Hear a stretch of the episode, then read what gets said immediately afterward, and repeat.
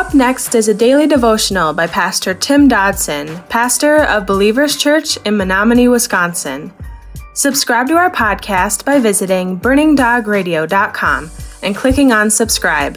Thanks for listening to Burning Dog Radio. The Gospel of John, chapter 4. Jesus came therefore again to Cana of Galilee, verse 46, where he made the water into wine. There was a certain nobleman whose son was sick in Capernaum. When he heard that Jesus had come out of Judea, verse 47, he went to him and begged him that he would come down and heal his son, for he was at the point of death.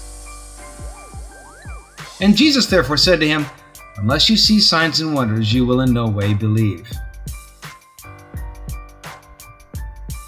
Jesus, now back in Cana, the Cana where he had performed the miracle of turning water into wine, was herein approached by a nobleman.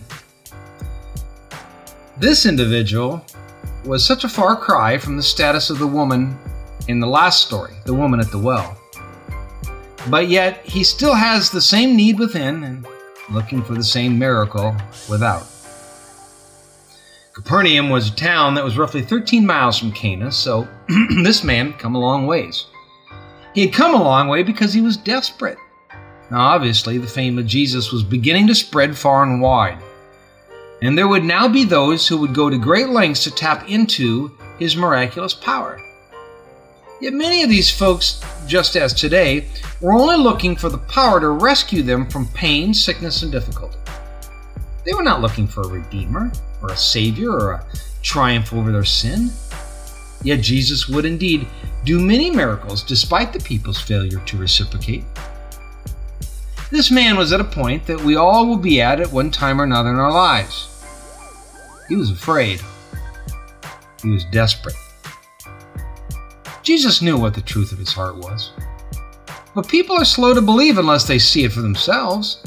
Certainly, we are a skeptical bunch, and frankly, not always without cause. Yet to believe what he has said because we understand and embrace the fact that he is God in flesh and then the all powerful and all knowing, well, that is a far greater exercise of faith than to simply believe because did a miracle in front of us, one that we could see with our eyes. In fact, the entire Word Faith movement is based on this principle.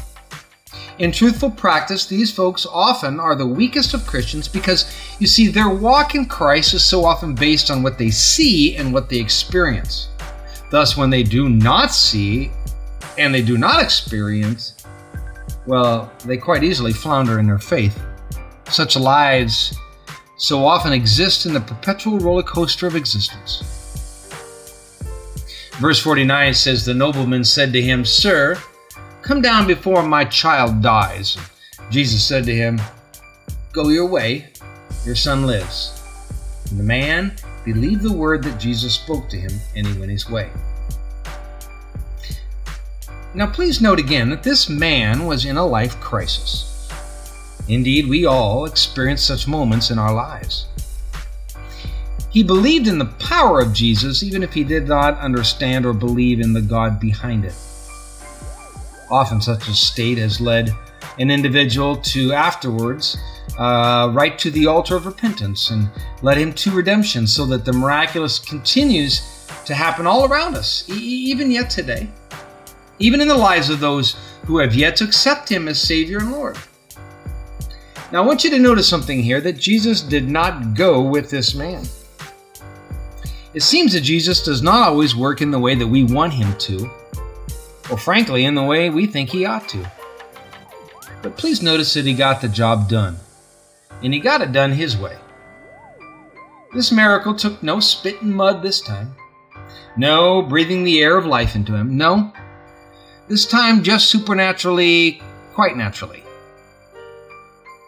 Verse 51 says, As he was going down, his servants met him and reported, saying, Your child lives. So he inquired of them the hour when he began to get better, and they said, therefore, to him, Yesterday at the seventh hour the fever left him.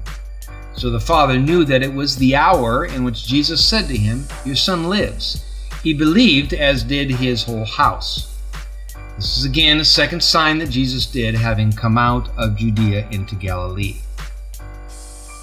Now, notice that this man was not only willing to believe Jesus on this matter, but he literally placed the life of his child into his hands.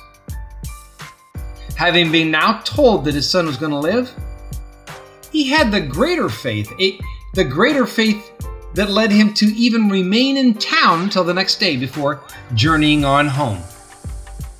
It was just a few, a matter of a few hours for him to get home, yet he remained until the following day to make that journey. Now I read that in the assumption that this man had now moved from believing in the miracle to believing in the one behind the miracle. Now, once the man did indeed begin the journey home, his servant met him on the road to tell him that his son was alive. The text, while not uh, expressive, certainly gives us no hint that this man was in any way surprised. His interest was in the full revelation concerning the miracle. The, this miracle hinted to the fact that he had already realized in his heart the person of Jesus Christ. He seemed to now understand that this Jesus was clearly more than a prophet, more than a healer. Jesus did not even need to see the boy, nor did he seek the accolades of the local, local people, which he would have surely received had he went physically to the boy. Apparently, the words of his servant for this man was the finishing touch on the scene. The final shoe had now dropped. Yes, he believed. Beyond the moment, beyond the miracle, he believed. And listen, therein is the real test of faith. Do I believe when I do not need Him to resolve a crisis? In the quiet and calm moments of my life?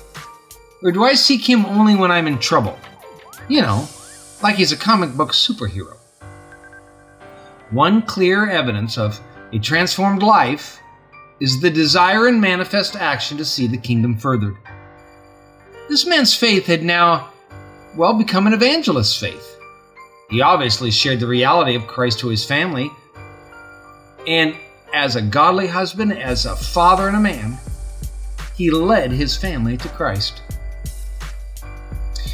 Now, in closing this chapter, I need to comment that so many men, unlike this guy, are satisfied to let their wives take the lead role and thus fulfill the fallen nature of the garden that started so many years ago. And we know that so many women are frankly more than happy to take it too. Sadly, there are plenty of churches who will let you off the hook, gentlemen. And they will condone that, if not literally encourage, this unbiblical family arrangement. But you know what?